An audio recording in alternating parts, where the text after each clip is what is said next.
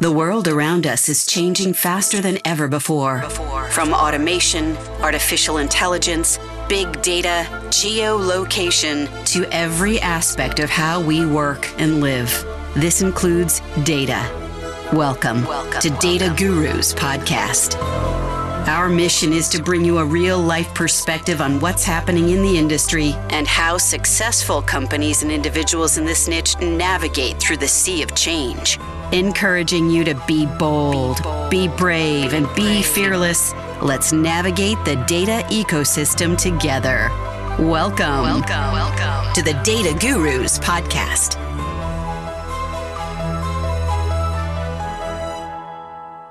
Welcome to another episode of Data Gurus. This is Seema Vas, your host, and today I'm joined by Zain Raj, who is the CEO and chairman of Shapiro and Raj Agency. Welcome, Zain.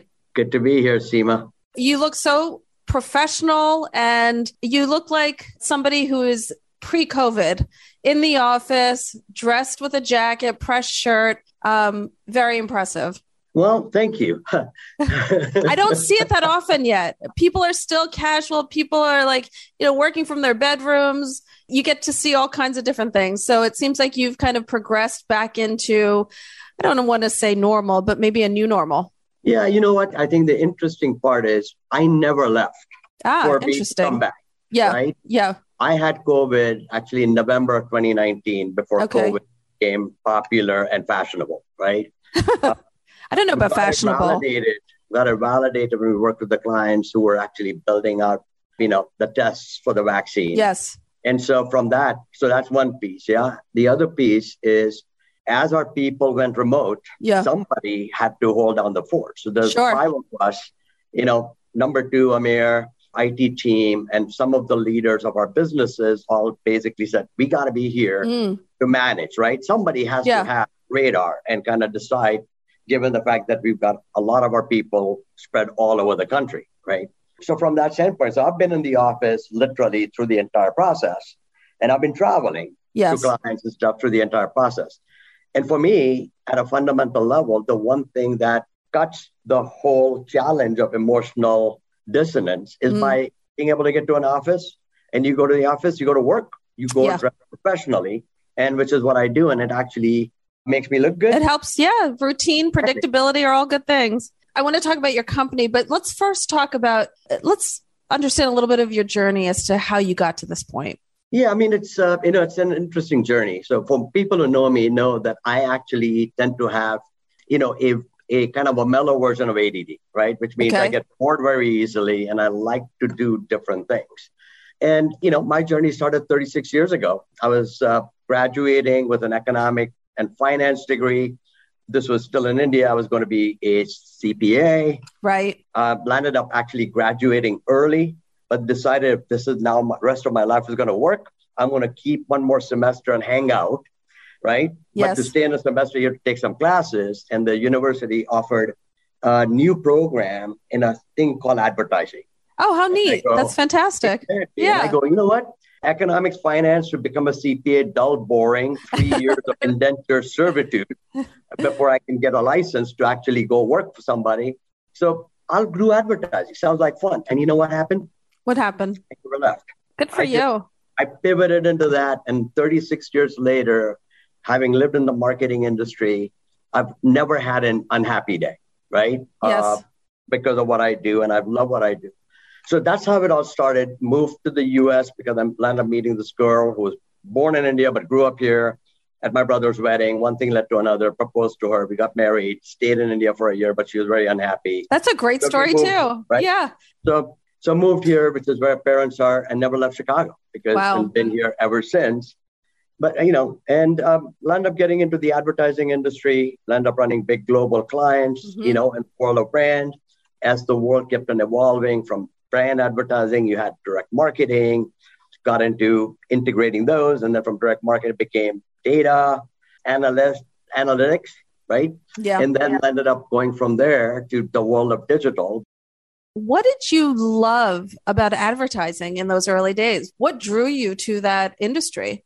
You know, it's actually interesting, right? There is great advertising is built on being able to have empathy right? Yeah. And creativity to be able to kind of, you know, attract somebody's attention in a way that's relevant, but then also persuade them. Okay.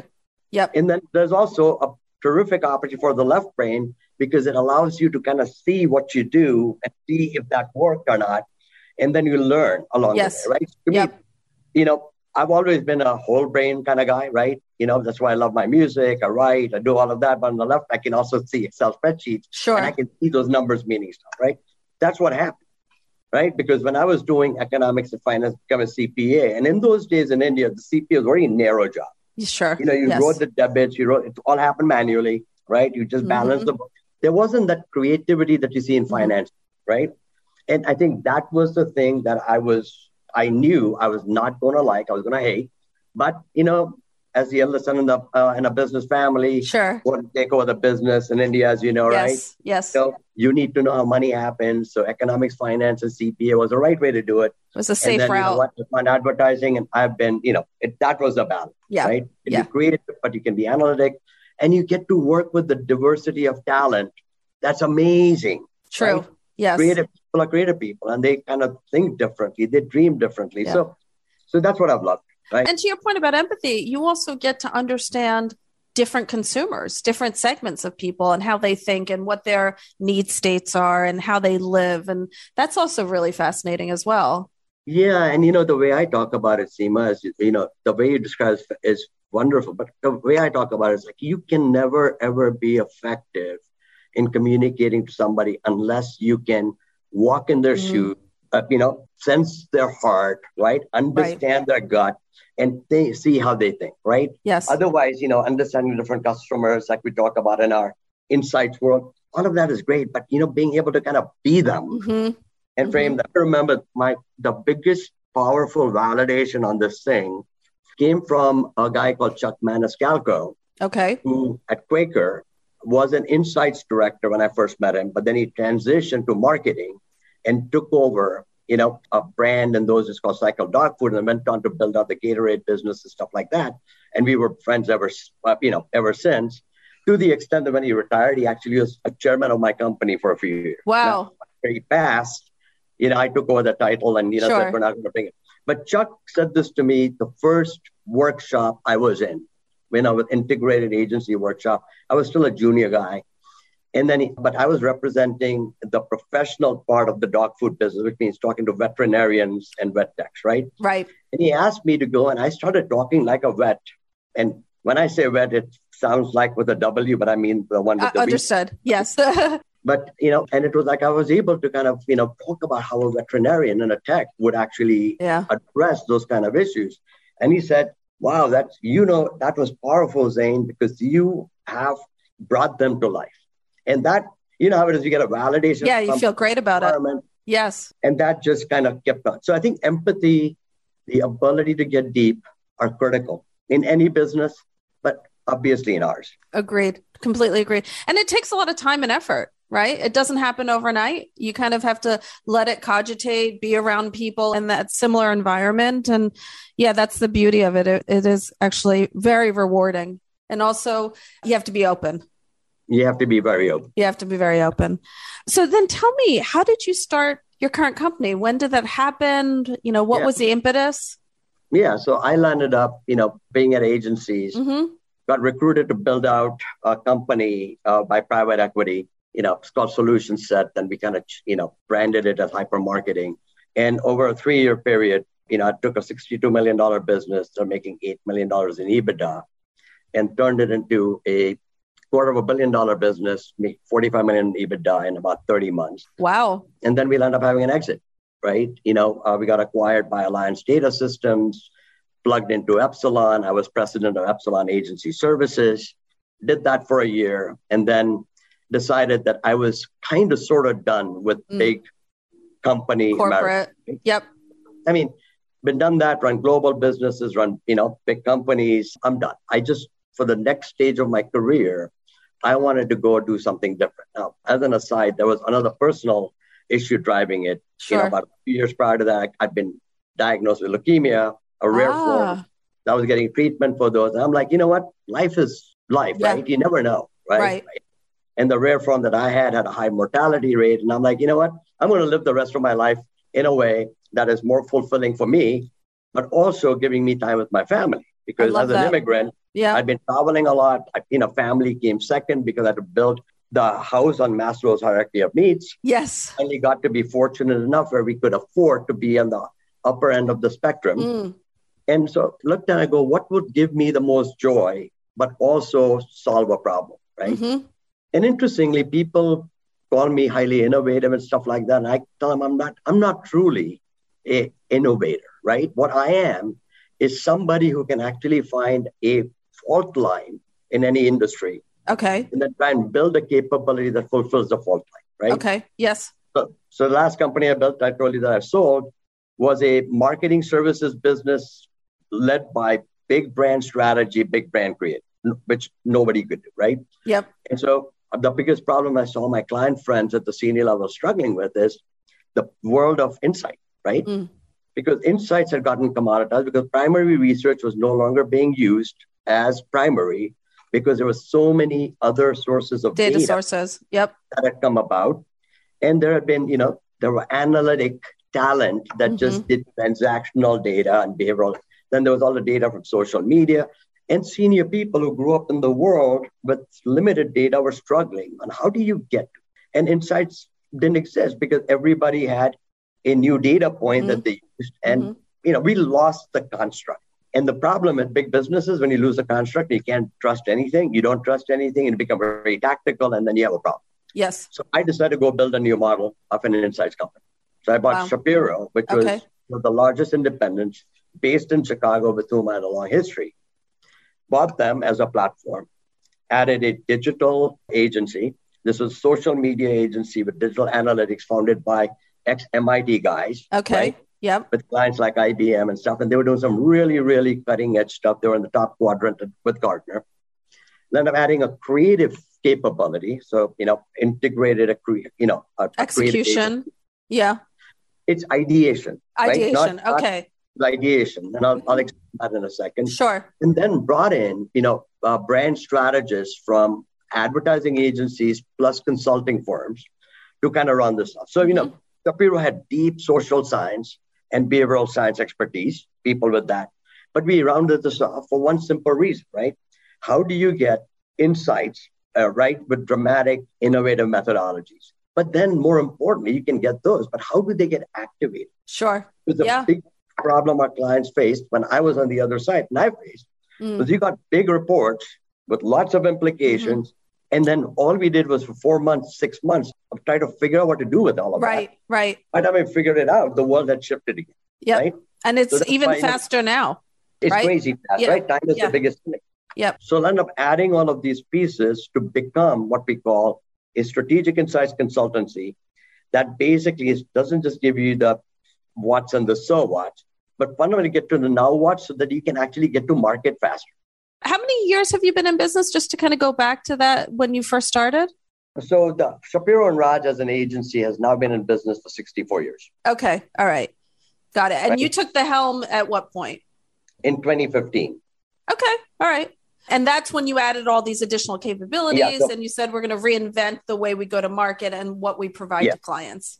Yeah. So what we did was, you know, bought Shapiro, and then over the last five years, literally got rid of a number of the stuff that they had because sure. that was right. They had yep. a recruiting arm to get recruit responders. They had a facility that uh, you know we used for our client.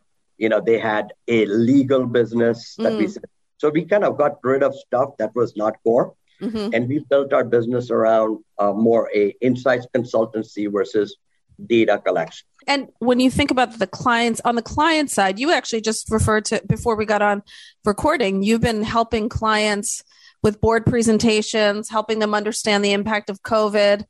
You know, where's your entry point to clients when you first talk about, you know, how can we help you? Yeah, so I mean, I think so. Just to give you an idea, right? My business is kind of split into two chunks. Okay. Right.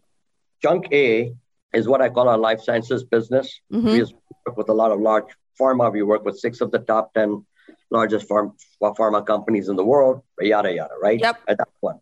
And then the second part, which is non-pharma business, consumer, which is focused around financial services, home improvement, building materials, right? Retail and technology. Okay. For the non-pharma part of the business, our entry uh, happens at the C level. Okay. okay.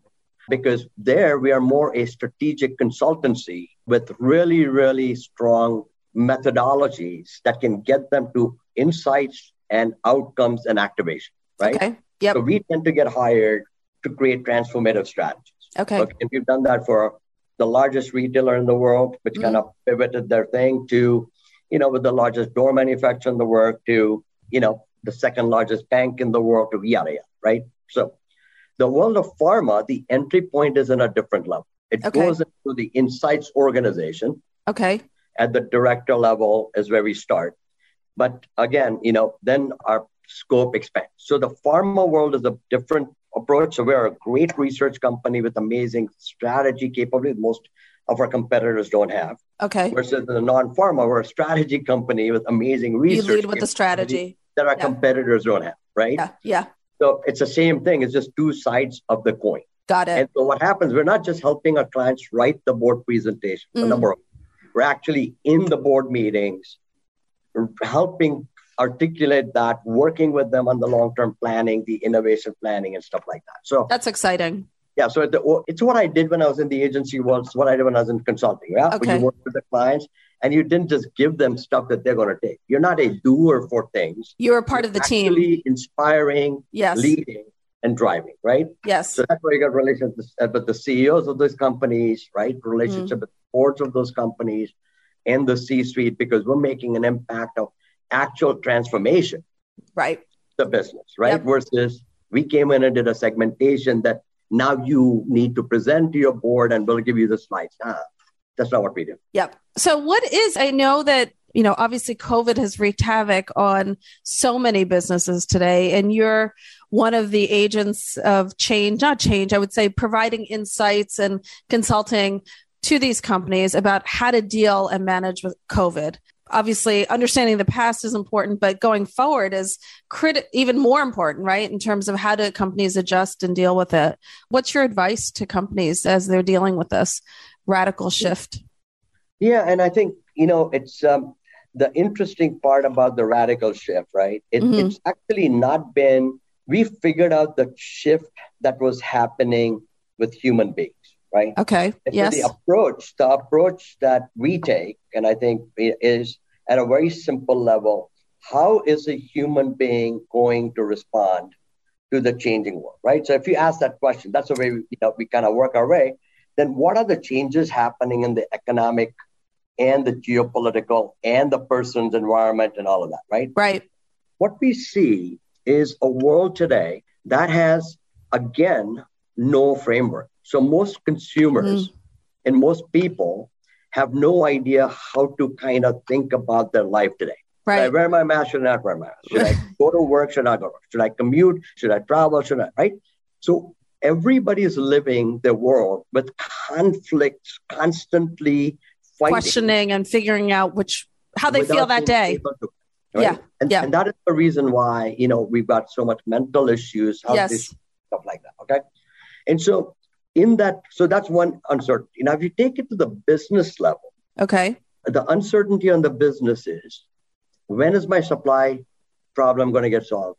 Mm-hmm. What is my pricing going to be? Right? right. I mean, I've been taking orders over the last six months. I'm, I'm backlog on delivering orders. Everything's in short supply. Yes. You know, but prices are going up. I'm st- I'm no longer making money. Yeah. Right. Yes. And so how do I deal with that? What are my pivots of change? Yeah. Right. And so the way what the way we've been framing with our clients is by actually predicting the future and working backwards. Okay. Even as early as last year in January, we're talking about with a lot of our clients saying there are places that we've had momentum that are we're going to lose that momentum and get the negative rebounds, right? Yeah. So let's talk about home improvement, which is one of the sectors we play in a big way. Sure. You know, since last year, we said there is going to come a time that at a fundamental level, this people are going to stop spending money on their homes mm-hmm. because they've done enough and they're going to move. Right mm-hmm. now, logically makes sense. Everything, But because of the methodologies we have, we are able to actually predict what people are like. Because you know we're as we're looking into the future because of the right. segment of the kind of people. And it's fascinating that you know. So when you start working back, go there's going to be a, a stall. You're going to have to work harder. You're going to have supply issues that are going to happen. Yes. So how do you react to all of that? And that's when you start gaming scenarios out, which is why brand strategists, without mm-hmm. them, you mm-hmm. can't do this kind of thing because you need people. But you also need people who uh, had operating experience. And then you need instruments that can go on. And so I think what we're seeing is a number of categories are starting to see a negative rebound. Okay. okay. And people are not seeing it yet on most companies because they're looking at ANUs and going, hey, everything looks good. Right. But as you and I both know, that's looking backwards, not looking forward. So one is there is a negative rebound happening in building materials, home improvement, you know, financial services, all of those. That the things that did really well. Grocery, right? Mm-hmm. Grocery did really well. Now, grocery is going to stay strong, but grocery, as we've all seen, has pivoted to a delivery model. Yes. But that delivery model has also created com- uh, competitive insurgents that are starting to disintermediate stores, yep. right? Yep. And so, how do you deal with that? How do you deal with service? The other thing that we, we predicted last year, which happened, is the whole talent issue, right? Yeah. So we all started struggling with talent, but more importantly, there are clients who have factories basically that they are shutting down right now, you know, because they can't hire enough people. Yeah. Right. You can't hire enough people in restaurants and, and hotels. Why is that? You know, do you know which categories actually picked up the most number of people that is hurting hospitality and travel? No, I don't. Is it hospitality? No. No. Uber, Lyft. Ah, DoorDash, yes. Yeah. Grubhub. Yeah. Because what's happened is, let me give you a story, right? Maria. Okay. Maria works, used to work two jobs. Yes. Right? Get paid $16 an hour, right? You know, her husband works three jobs. Mm-hmm. Grandma's watching the kids, right? Maria, mm-hmm. $16 an hour, just a 10 hours a day. Right. Six days a week, right? $160. Yeah. Add that up, right? Yep. Not a lot of money she landed up, you know, two months ago, bumping into a girlfriend of hers she hadn't seen in a while, who used to work with her. and goes, Hey, what happened? And she goes, You know what happened? I'm making $4,000 a week right now. And I have control of my life and my time. Yeah. Goes, What are you doing? Because my husband goes to work. I used to drop him off, come home, be a housewife, get the kids, then go, right. work for 10 hours, come back, right? Yeah. Because you know what I'm doing? Uber and Lyft. Yeah. And, Door, and, and DoorDash. DoorDash. Yeah. Right. Yep. I work hours I want. Yeah. I don't. She has control of her time. I'm making four thousand dollars a week. Yeah. If you look at the trends, that's where everybody's gone. Yeah. That's where they've gone, and there's a whole entire economy that's being developed. Yeah. And building, right? Which is so if all my food deliveries, all my food, mm-hmm. whether I order Grubhub, DoorDash, or Uber, is delivered by a young lady called Leah. Because mm-hmm. she lives in that area and, and she, she knows picks up every right. ship, right? Yeah. So when I put it out there, it pops up because she's now she can follow me right. in my ordering yeah. on the apps that she's serving. As soon as she sees that, she's going, I'm getting that. Mm-hmm. Mm-hmm. Right? Yeah. In the restaurants, because I order from the pretty much the same restaurants, after a while you just find the six places. Exactly. You know, yeah. Two for two for lunch and four for you're gonna flip around. Yeah. And so she knows. And so it's been fascinating because and so she she knows what I want extra green sauce from yeah. the Mexican place. And she gets it even if they forget. She checks the order. Yeah. The time she'll text me and go, Hey, I didn't see this on the order. Do you want this? You still want right? it. Yeah. And you know what yesterday what she did? Because I was working from home yesterday, yeah. I decided lunch from the Mexican place, you know, a small burrito. Yeah. He actually bought me a churro. Wow. Because I love the churros as a thank you for being a for tipping me so much. Oh wow. Yeah. Now that's interesting. yeah, see, that's really is, interesting. Nobody, and because we kind of talk to people on a consistent basis around the country mm. about what's going on in their lives, that's when we kind of go because people are going, I don't have anybody, right? Yeah. You know, the stimulus check is keeping people away. I'm like, no, people have found other jobs that yeah. still do not show up in the traditional job things. Yep.